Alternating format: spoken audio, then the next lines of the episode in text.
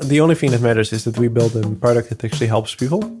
And if we do a good job with that, then they were willing to pay for it. And if, if they're willing to pay for it and sufficient enough people do that, that gives us the option to, you know, go public, for example.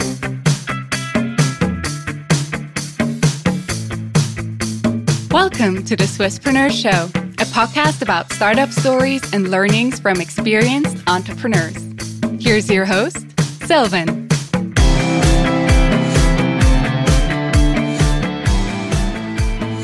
Job, a very well welcome to the Swisspreneur Show. It's a pleasure to have you here today.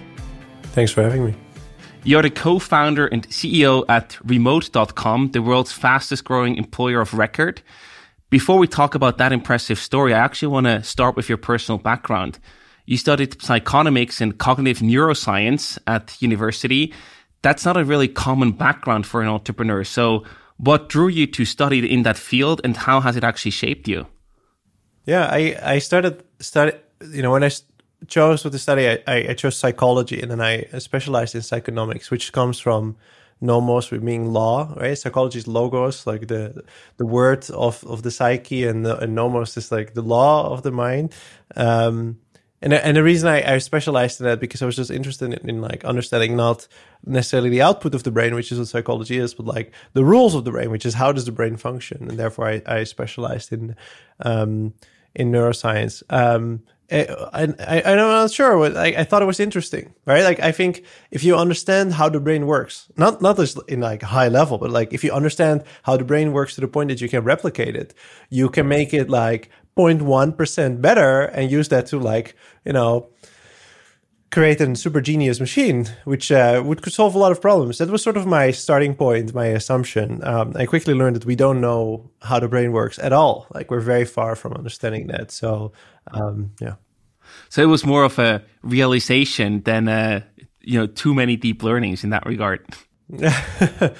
I mean, I learned a lot. Like, I, I, think doing anything will teach you a lot, but um, it, but also that, yeah, like science, this stuff is hard, and we don't really understand how the brain works at all. So, yeah.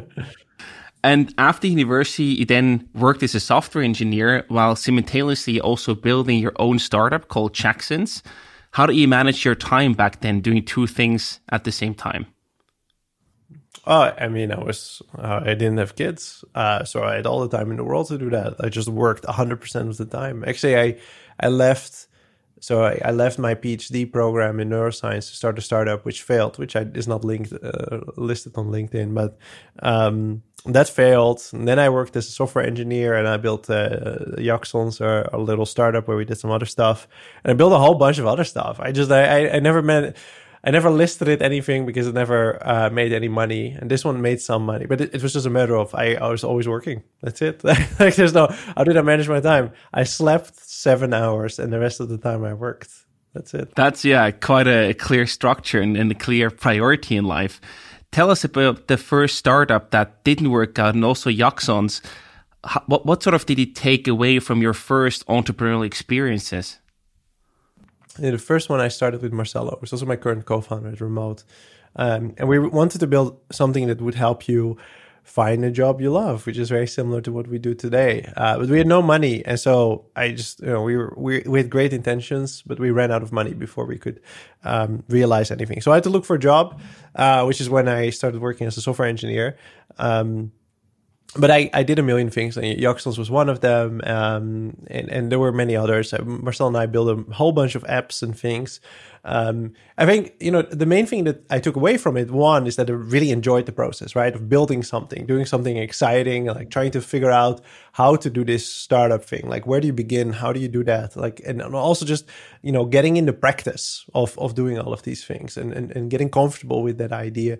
Um, besides just you know enjoying the fact of, of doing that like i always had the wish i just never gave up doing it right and I think i learned a million and one lessons. One one of the most important ones being is you know the age old uh, talk to your customers. Um, even if you don't have a product that's a, that's a pretty important one. And a bunch of others. Like we, I, at one point we built software at Jacksons for homeowner associations um, which I, I quickly learned was that building the software was not, was not the difficult part but like the audience, the addressable market was absolutely awful. Like it's just like the worst audience, the worst market there is because these are people that are they are not focused on this, and if they are, they're like extremely picky demanding customers that don't want to spend anything. It's the worst possible customer you would have. So uh, yeah, it was a big lesson. Don't build anything for homeowners associations. so yeah, many big learnings along the way. I wonder where does your entrepreneurial drive initially come from? Did you have, you know, parents who inspired you or who actually motivated you to go down the entrepreneurial path? Was that always in you? I don't know. I never wanted to work for somebody else. That for sure helped. Um, yeah, I, uh, my parents. Uh, my father worked at the same company for forty five years, I believe, and my mother was her was a primary school teacher her entire her life. So although they are amazing people, they're definitely not entrepreneurs. No, no, what, nothing in particular. I just never wanted to work for somebody else, and I was always ambitious and wanting to do my own thing. So I think that's it. Amazing. So yeah, let's talk about remote.com. You founded the company in 2019 together with Marcelo, who we already mentioned before. Where did you actually meet your co-founder? Was that during one of your stays in Portugal? Yeah, no, uh, sort of. So my wife is Portuguese, and uh, she had a friend, and her the boyfriend of her friend uh, is Marcelo. So that's how. so we met. So I was in, I was studying in Portugal, and I um, and we just went out. I went out with a friend of Carla, my wife, and uh, and it was Gita, and Gita's husband uh, is Marcelo. That's it. Well, we started talking, you know, as you do if you're introduced by a partner to someone else, and uh, yeah, we were both nerds, so that, that we got along really well. What happened then? So you you met during a night out. You see, hey, this is a cool guy. That that, that you both thought that, both a bit nerds. What happened then? How did you then start to build stuff to work together? Yeah, I don't know. I, I think we just expressed the same want of wanting to ro- build our own stuff, and uh, I guess we just started. I think it was as simple as that. We had this idea for this company. We're like, okay, let's do it. Let's let's start working on it, and then we did. Uh, it was never. I it, I don't remember it being like particularly. Oh, I left my science career and I was living on money that I borrowed from my parents, which wasn't very much. Um, we just lived like that. Like I just I just did it, uh, and we just tried. And then when it didn't work out, I looked for a job elsewhere. But uh, yeah, we just started building things. we were we became really good friends really quickly. So yeah, there was no uh, it wasn't a momentous thing. It was just you know kind of natural. We both want to build cool stuff, so we did. Were you ever afraid along that journey, you know, when you basically didn't have a lot of money and you were also depending on your parents to a certain degree? because you were still building stuff, right? But there was not that much money coming in from customers, etc. Were you ever afraid of not making it or not being able to pay, pay the bills at the end? No, no, I was. I mean, look, my my parents are not rich, so but I I knew that I was I could just find another job, and I knew that I, you know, I'm in control of my own faith. So I can, if I need to, I need I, I find another job if I see that the money was running out, which is what happened. And um, I was living with my wife. We were earning no money whatsoever in, in Portugal. So I, yeah, I actually I found a job in the so I had to move. But I, you know, I I had a dog, so I had one dependent beyond my wife, but my wife was taking care of herself just fine. And so, uh, no, yeah, I was never worried about that. I am, I'm still not, but not, now I have two kids. Now I have like a sense of responsibility, right? So, you know, if I, um, if I, if I was really depending on a salary and, and then I would be probably uh, le- uh, more risk averse. But back then, you know, I was young, I had nothing to lose. So, um, it's the perfect place to be if you want to do these kind of things. I also wonder what makes you work as a team, Marcel and you. How did you split your roles and responsibility if any such thing ever happened? Yeah, yeah, we did. I, Marcel is technically much stronger than I am, uh, so he does that, and I catch everything else. Although that said, I in our projects I usually did the front end of whatever we did, and he did the back end. Um, but uh, above all, Marcel and I, we just enjoy building cool stuff, and we have no ego between the two of us uh, and that makes it very easy because then uh, you just do whatever's necessary, and that's what we did back then. It's still what we do today when we run remote. Is that there's no ego there. We have a formal role, and it's good to have that established. Um, but also, there's no ego between us. We completely trust each other. We disagree regularly, daily, but um, yeah, we just we just both trust that the other person will do their best do what is best for the company, and it works really well. And uh, yeah, if you just trust each other's abilities, just get shit done, then uh, you'll you'll be fine. I, I especially like the no ego part. I think that's a crucial success factor to make or to to work very well together. Yeah, it makes a huge difference, and the, it really is. You know, the secret of how we work together. It's just there's no there's no ego because the moment you let it go, everything becomes so much easier because you can have a conflict, but it's not about you know being right. It's not about gaining something in the end. Um, it's just about you know doing what is best at the end of the day. And so like that is always what we'll do. So yeah works really well. Yeah we never have any actual conflicts. Yeah. And why where does this interest in remote work come from?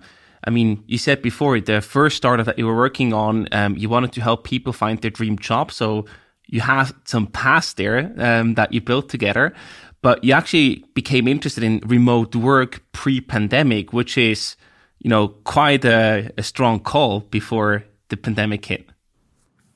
Yeah, um, I, was working at GitLab before, so that was a, so GitLab was a fully distributed company. So right before I joined GitLab, I was working as a software engineer in a company where I had to travel an hour and a half by train to get there, and that is uh, when the trains were running. Um, and so I had to go to the train station, and then if the trains are running, and if I'm on time, then it's an hour and a half in the train, uh, and then I could start work. Uh, and so often it would be much longer than that, which was the pain. And then I joined GitLab, and GitLab was fully remote from day one.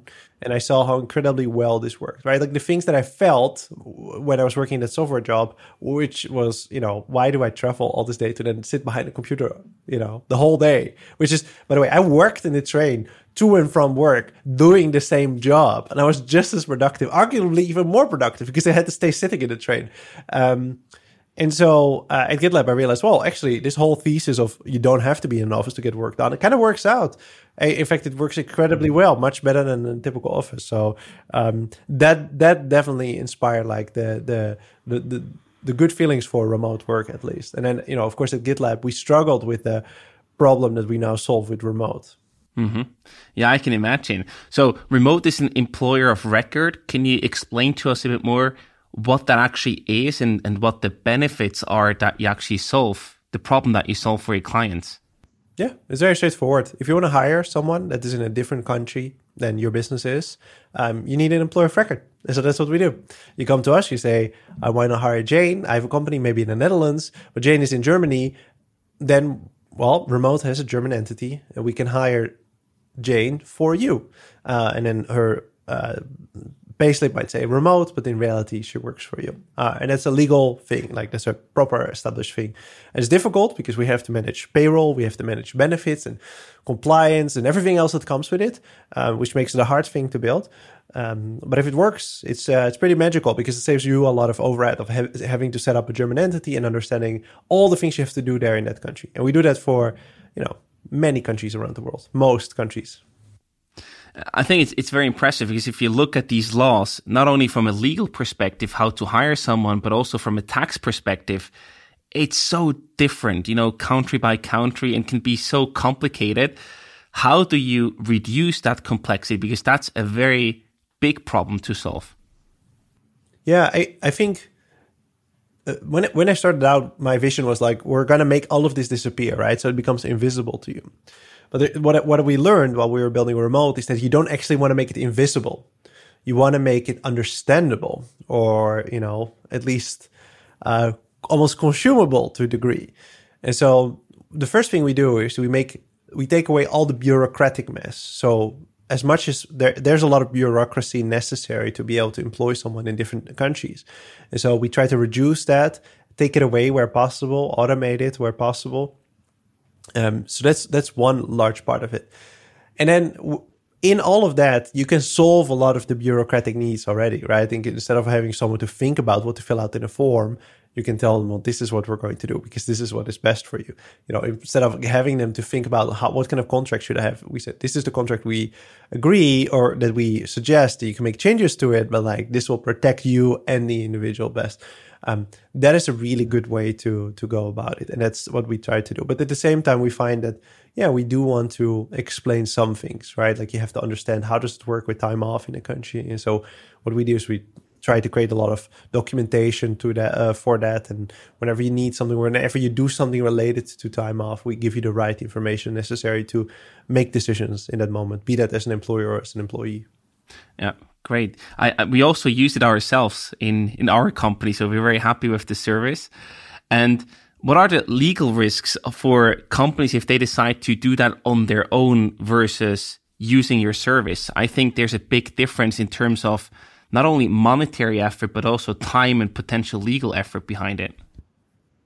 Yeah, yeah. I mean, I, I you know I, I encapsulate all of that by saying overhead, but it is a lot indeed. So setting up your own entity is um is a thing you have to take very seriously. You know this because you have an entity already in the country which you are incorporated, right? Which means that you have to pay taxes somehow, right? Or at least report to the taxes in a certain way. It means that you have to operate compliantly as an organization, right? This is beyond just labor laws. This is like, what does your company do? And why does it do it? And what, and how does it relate to the original, the parent company, if you have one? Um, so you have all those things, and and and those all have requirements and regular intervals of reporting and everything that comes with that. And then you have to employ someone, which is like now now you have to think about labor laws and how does that work, and how you have to think about you know what can I do, what can't I do, how does it work, how can I make someone work in this country, what do I have to give them, what do I have to provide to them, um, and then given all of that, you also have to provide them with you know you know. Uh, a salary, uh, you have to be able to run payroll for them, and then you have to provide them with benefits as well. Uh, so that's a lot, uh, and it's different for every country. It's completely different. from experience, I can tell you, it's completely different for every country in the world. And so the overhead that comes with all of that is quite significant. Um, we're not in the first at Remote, we're not the first company in the world to try to solve this, right? There are many service providers that do this for you, but they're very expensive, even if you have your own entity. And so it's expensive, but it's expensive in time. It has significant overhead, and it's really hard to balance all of this. You know, and I, I think one of the biggest challenges you have to see is that in an ideal scenario, you hire someone and they are happy, and nothing ever goes wrong, and then you leave your they leave your organization at some point, and that's that's the best scenario, right? But more often than not, something happens. It can be something good. The person gets a new job, or they get like a competitor, or whatever, eh, wanting to hire them, or I don't know, like something good, or they get a baby, for example. It's all good news, but you have to handle all those situations or bad bad things, right? And that makes this extra difficult because how do you handle all of that? You're not an expert in that local country, so but you want to be able to respond quickly to whatever is happening in that moment. Now, we are experts in this stuff. So for us, very, for us, it's very easy to handle. Very easy. It's doable to handle these kind of things. Um, but for you, if you're a novice in this country, of you know what happens if someone you know steals from my company when they're working for me in this particular country, yeah, that can be very difficult.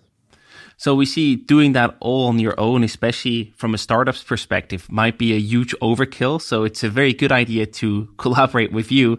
At the same time, how do you as remote.com differentiate or also, you know, deal with potential competitors or substitutes? Or ask differently, what do you do better and how can you offer more competitive rates than the traditional accountants in a specific country that would do the same service for you? Yeah, there, there, there's a whole number of things that we do. Um, I, but they all come from the same philosophy, which is that we want to build the best product there is for these kind of things. We want to make it incredibly easy to just hire and pay people independent of where they are. And how can you make something easy? Well, the first thing it has to be understandable. And so it can't be opaque. It can't require you to constantly call us and email us to get information. We should be serving you information. The other one is that it should be fast. It should be quick and easy. And traditionally, these companies are pure services. And for many of these service providers, they have many external dependencies. And that means that nothing is quick because you have to email or phone someone and that person has to be available. But also, if there's other people involved and there's all these dependencies, these third parties that they require, then it becomes a telephone game where you know you want something, you call your provider, they call somebody else, and it goes down the whole chain. And so that's not quick nor easy. And so what we do is we own everything ourselves. That's step one. But if you own everything yourself, that's not sufficient, right? Like that, that, that doesn't actually help you. Then we operate our own um, our own infrastructure. We run all our services ourselves. Now we have we so with that we solve the telephone problem, but we're still not necessarily quick in doing so, right? And so how do we make it quick? We make it quick by building really great software that automates all these things. And so that means that you know if you go to any of our competitors and you want to onboard someone in a country like Germany or the UK, it can take anywhere between you know a few weeks to maybe uh, a few months. With us, as long as everybody is like ready to fill out their information and have their data with them, you can do it in like 30 minutes or so. Um, and and that's the difference. And that's because we build really good software to solve all of this. So technology, software is basically your leverage to automate and to be cheaper and faster than any other solution out there. That's it. That's it. It's not. It's not software. Any software. It's the software specifically that we build and that we continue to build every single day. Yeah. Before we were talking about the legal risk, right? So you do solve a very pressing problem of any company wanting to go abroad. Now, I imagine that just, you know, thinking about potential risks, that some countries might also see that your services that you're providing can be sort of not accepted by their these governments that they say, well, you're on the payroll, but technically it's the, the, the other company employing them. Do you have any legal challenges or risks that you see in that regard from countries not accepting or not welcoming the setup that you provide? We only operate in places where we see and we are certain that we are not at risk, the individual is not at risk, and the, and the actual employer is not at risk. Um, but certainly some countries give us a hard time to get to that point. And then we tend to just work with local governments to try to find a way to to make this work. But there's no situation in which we would operate in a country and it wouldn't be allowed. Um, we we luckily have the advantage of having done this now in 70 or so countries. So we can go to a new country and say like this is how we do it elsewhere and this is how you know um, and that certainly helps. But there are some countries in the world where you know, it it will probably be, be very difficult, or we m- might have chosen to like postpone opening up there. But generally, we find that it's doable. It's doable with effort uh, anywhere in the world. It's not. Um, it's it's it's not without challenges. But I, I, I think if you think about like countries and laws and, and, and, and taxes, which is you know we are in the interplay of all of those things in the end, we're doing something that's beneficial for the country, right? Because we tend to bring in more tax money for the for the country, and so although you might be hitting walls on the lower levels, you know, on the people that have to uphold the letter of the law, when you actually talk to the lawmakers, they understand this very well, and you get to a point where it becomes much easier to say, well, you know, yes, your laws were not designed for this, and we don't fit the mold that you created, but actually, you know, us operating our country is tax wise a massive benefit because there will be hundreds of thousands of people that are now paying uh, much more tax because they have much higher uh, earnings to us. Yeah, that makes a lot of sense. So the incentives in that regard are actually really, you know, aligned in that regard that you help the countries to thrive and to make more money. And that's a very good incentive to play along with. Yeah. I also want to talk about your very impressive growth journey. So you scale to unicorn status in like no time, it feels. So obviously when you grow that quickly, you also face operational and growth challenges, right? So let's first start with hiring, culture, and also internal communication. When you grow from a few people, you know, that you start out with to, I don't know how many employees you have today, but I guess more than thousands. Um, that takes a lot of change in the organization. So first of all, how did he hire that many people in such a short amount of time? Uh, yeah, I I wonder that myself sometimes too. I think um, there's a few things we did well. Like operationally, how do you hire that many people? Being a strong brand and having an, a clear presence on the internet helps. And being very clear about what you offer. If you say that you're a remote organization and you pay well you you'll have no problem finding people, right? that, that that's that that problem is instantly solved because everybody wants to work for a remote organization, and so you know the next step is is well then assuming you have all these roles open, you have a clear process of doing this, um, and you have a team of recruiters that can actually interview them.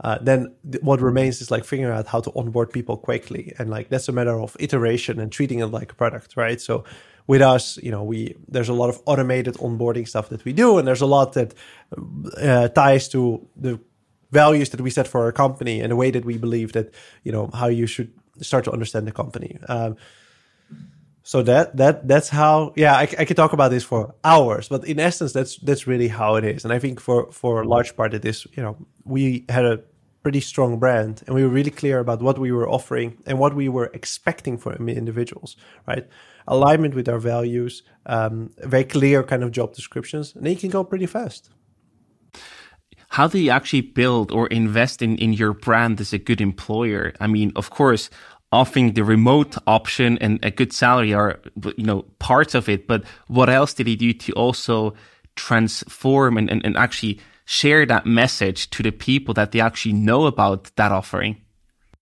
yeah I, I think there's many ways but I, I think one of the cheat codes is like having a public handbook like we have which is this is how we run our company this is how we communicate with each other um, this is you know how it, how it is to work for us and and if those things are positive that's going to help a lot. And then you just talk about it, right? You just tweet about it. You talk about it on like social media. Um, that that's a pretty good start. And in our case, you know, it aligns very much with what we are doing and with something we were already talking about. Um, and so if you say, well, if you join us, you get unlimited vacation days, but not the thing where it's a trap, but actually have a minimum number of vacation days. And then you should just free be, to take a day off and you know there's no working times and we don't actually spy on you like this already puts us apart from so many organizations right like the bar is, is really low in that sense um, if you if you if you establish all those things then yeah you're gonna go pretty fast I see. And once you then hire and onboard all the people, right, you still have a culture. You mentioned values that are very important to you that you share before that. But how do you actually take care of the culture part when you're then growing so fast to not make any false compromises along the way and still purposefully build and shape the culture by growing fast at the same time? Yeah, I think you know there's a few things. One is this is setting, being very clear about the values and making sure you embed those in everything that you do, from you know onboarding to to performance management to just day to day things, right? Um, that's a really important one. Um, if if you keep repeating those that will become part of the company. The other, the rest is essentially just making sure people talk with each other, and that solves all of your culture. Right? And, and in a remote organization, making sure people talk with each other is just by creating a lot of opportunities for them to opt in to get to know uh, their colleagues better. Um, but that really is it. Um, and then just not be like our first value is kindness. So it's really easy. It's just don't be an asshole to each other, and then you'll be fine. Um, you, you you don't have to do anything else. Like like it's people talk about company culture, but the reality is, is what people really want is they just want to be, you know, they want to do their job, they want to be challenged, they want to have an impact, and they don't want to feel like that they're in an environment where they constantly have to have their guard up, right? And part of that is just being kind to each other. Um, and the other one is just treating each other like adults. And so if you if your only company value is treat each other like adults, you you will be fine. Like, like you'll be fine. Like being unkind, I think, is not being an adult. Um, so uh, yeah, that's it. I love that. It's very simple, but still, so many companies fail at actually doing and implementing that. So I would like to also see and, and take a closer look behind the scenes, behind the remote operating system. You said you have to create chances for people to opt in to have conversations, a certain serendipity, so to speak. So how do you actually do that? How is your operating system set up? How do you communicate at remote to to make that happen, to make that reality? Yeah, I, I mean, I, I, think how do we communicate is a very different thing than how do we make sure people actually talk with each other, right? I, um, I, I can address them separately, but like how to actually get people to talk to each other is just by creating a lot of opportunities, and those actual opportunities are um, one having automated coffee calls, right? If you join a company, you have to meet with 10 people that you don't know and then just have a 30 minute chat with them. Um, it's by having many moments throughout the week to hang out with each other. Um, it's by encouraging people to use tools like um, uh, audio only rooms where you can hang out together.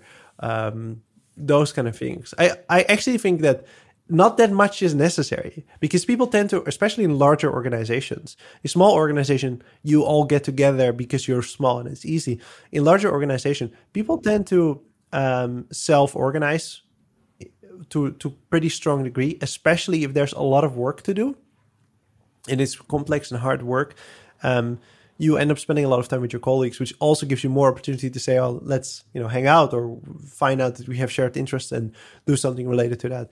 I, I don't actually think you need to do too much as an organization, as long as you set really clear lines of like, "This is how we expect you to behave," uh, and that is done through those values, and those values are they come back, they come back in performance review, they come back in when we talk about how we want to do things as an organization, how we want to change things, for example. Um, but other than that, people just self-organize, and like the actual tools we use are the tools that everybody uses, right? It's Zoom and Slack and whatever else. No. And the other part, the second part that you mentioned. Well, uh, how we communicate. I think the most um, the thing that we that is different about how we communicate is that we try to be asynchronous first, and that just means you write stuff down.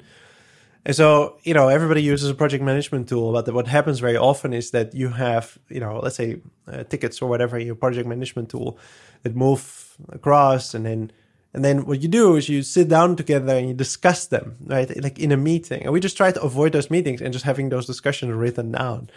That's it. And there's not much more to it. It's pretty straightforward. You just write stuff down. Uh, we use Slack very actively, which is somewhere between synchronous and asynchronous. Um, use Notion very actively. Um, but again, we just write stuff down and then we make sure to link to things and we make sure that there's an established single source of truth of any piece of information so that there's not five different pages we talk about. You know these are this is how we do benefits in a particular country for example. Yeah right. Um, that's it. Is the single source of truth in in your case do you use a notion for that or what what is your single source of truth? Yeah no, so a sing- like any piece of information has a single source of truth, right? So Notion is just a database of of stuff, right? And so for some information, its Notion is a single source of truth. But for example, if you are working on, we use GitLab, is is my former employer, and it's it's a pretty good tool. If you are working on a particular feature, um, then the progress of the feature, the single source truth that is in GitLab, uh, and not anywhere else because that's where the code is, that's where the conversation happen about how you're implementing this. If it's about our design, it's in Figma.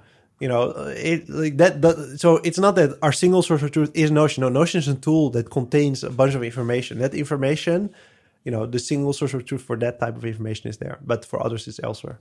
Fantastic. Yeah, I think that's a good yeah thing to to mention here. Uh, one last part when it comes to hiring and growing the culture is also your organizational structure. How does it look like today and how has that changed from the early days? Because I can imagine you probably also needed to have a stronger and broader leadership team. You probably also have some middle leadership or management layer in place. So how do you organize remote.com today versus when you were starting out? Yeah, when you're starting out, it doesn't really matter what you do, right? Like if you're very strong leader until you're like 25, 30 people or something, you can do whatever. It doesn't matter because you're so small. You can just, you know, everybody, everybody knows you. So you just figure it out.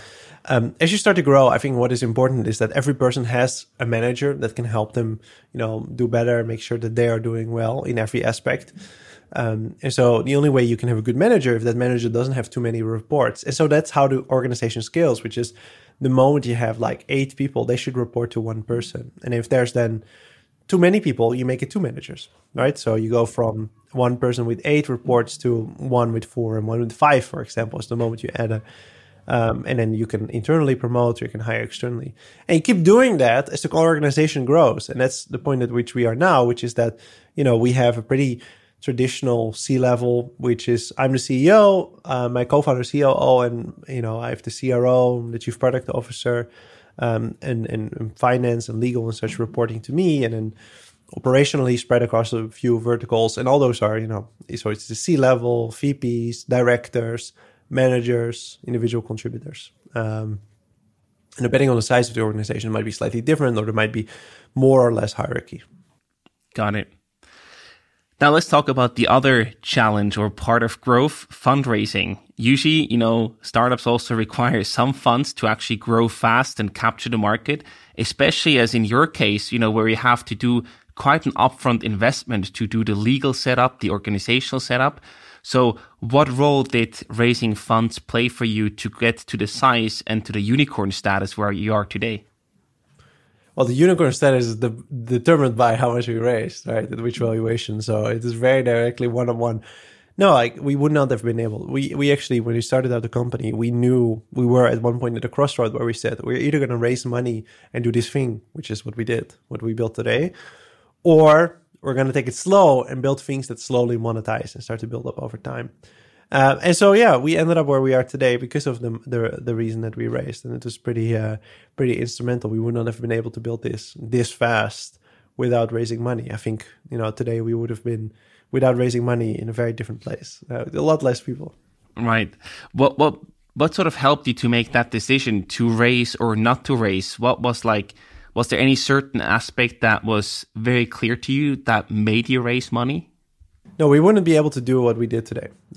We knew that. We knew that it would be a large upfront investment, and it would take a while um, and just significant amount of money to even just do it in the first place. Um, and so that that was it. Like there was no was either we do this or we do something entirely different that is not as expensive to do, which is a really reasonable thing to to want to do, right? Like, um, I think for us personally, the decision was like, well, we have to do this at least once, right? Like we have to do the crazy startup journey at least once. And so we did. And I can imagine at the same time when you take on quite a significant amount of money and actually, you know, get to that unicorn status, that there's also more pressure and because you're responsible for more clients, more employees, more money from other people, basically. How do you deal with, with that level of in, increasing pressure and responsibility by everything growing so quickly, but also getting so so much bigger so quickly? Yeah, um, I'm not sure. I, we just want to build something cool, and the money helps. Um, that's really that's really how we how I think about it. I I think if you raise money at all, you change the game because you you have external people, you know, expecting a return on whatever the money is that they gave you. Um, and so whether you raise, you know, I, I, wouldn't necessarily say that it feels different to raise, you know, a small, you know, seed round of half a million or something, uh, as it does to to raise, you know, less around three hundred million. It doesn't really feel different, right? Like the, the the investors are different, and of course the amounts are different, and the process is a little bit different, but like the feeling of it is the same. Is that it's external money where you have a responsibility to um, get a return on it, so you have to take that very seriously and it adds a certain amount of pressure. Um, I don't necessarily feel like the pressure is more or less. I think the pressure gets more as your company grows on you personally as a leader because the complexity becomes so much higher and your actions have such a you know greater ripple effect. Um, but the money raising in itself that feels the same. Okay. And how do you plan to, to, you know, deliver that return? I mean, your business model is subscription based. So it's like a compounding interest effect that is kicking in there, right? The more employees, the more tiers you can sell, the more revenue you can, you can make basically. Is that also your play or what is your strategic play there? Going IPO or targeting for an acquisition one day?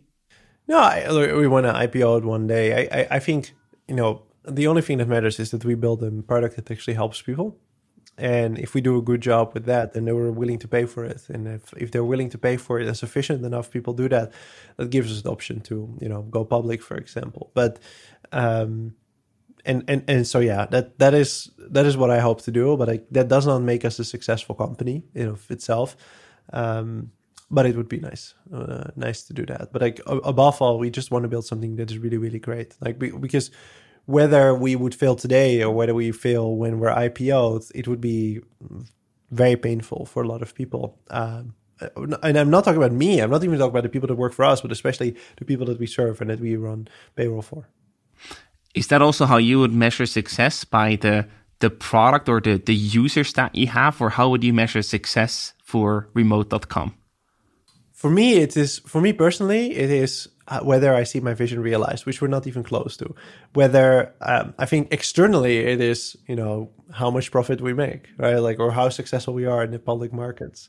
Um, so, and what, what's your personal vision where you're not even close yet? If you are open to share, I I want to get to the point. You know, I, I have a long term expanded vision, but even if we're just like narrow it down to the things that we're doing today. I want to get to the point where it is so easy and so smooth, and there's no human intervention at all, which would allow us to like significantly reduce um, uh, costs as well and pricing as well.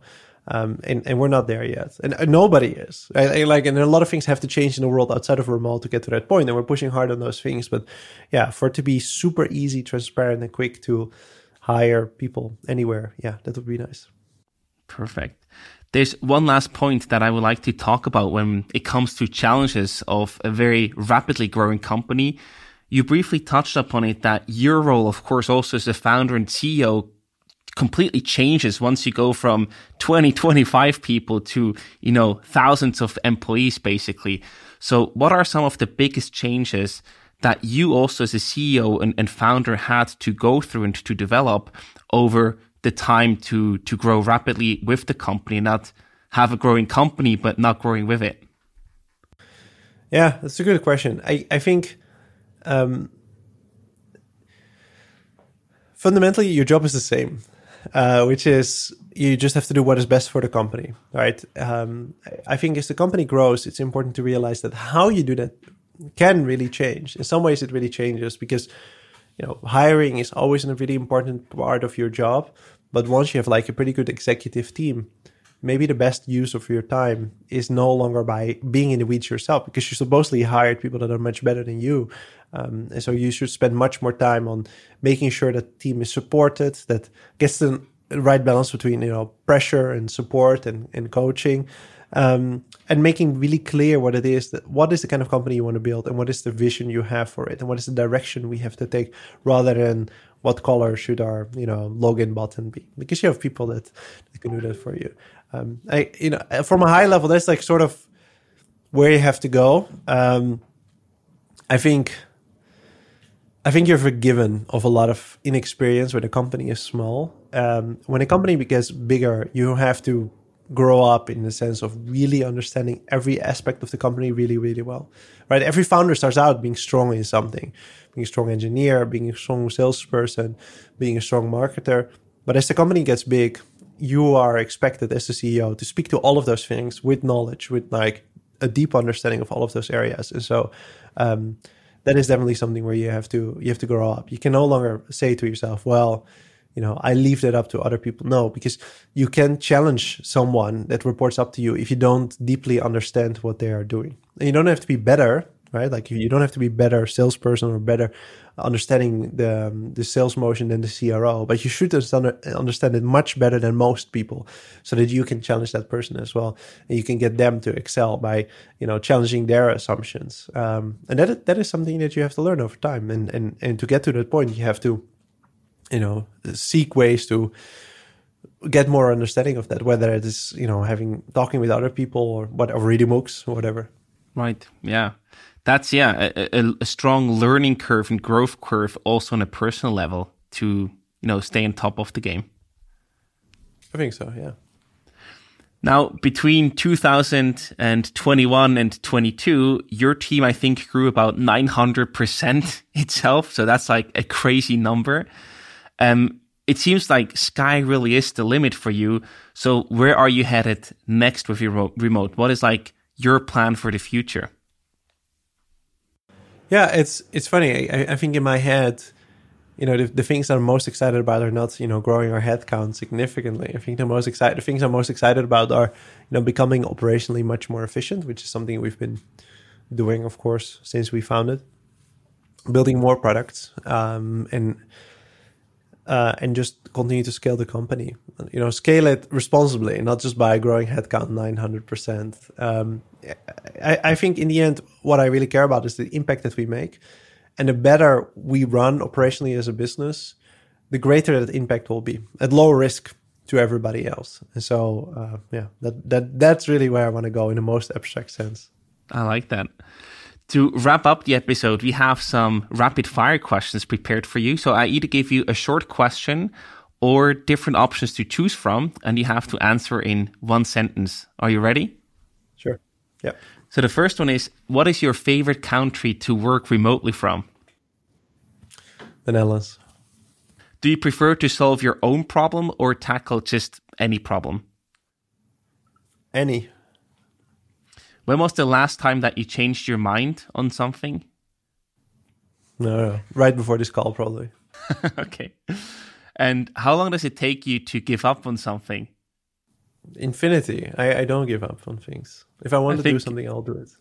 That's the core message that you really pictured today. Yeah. And yeah, the last one the Netherlands, Portugal, or the United States? Oh, the Netherlands. Yeah. Clear choice. Why? It's uh, it's one of the best organized countries. It's like um, it, it's ma- it's a country made for humans. It's not a country made for cars. It's not a country that is still setting itself up and figuring itself out, which is Portugal. It's a country made for for humans. It's safe. It's easy to get around. Um, it, it, everything is here. It's a it's a very nice place to live. Fantastic. Job, thank you so much for coming on this show. Lots of success and all the best for the future and continue delivering this awesome product that we are ourselves very happily using. Thank you so much for that. Thanks for having me.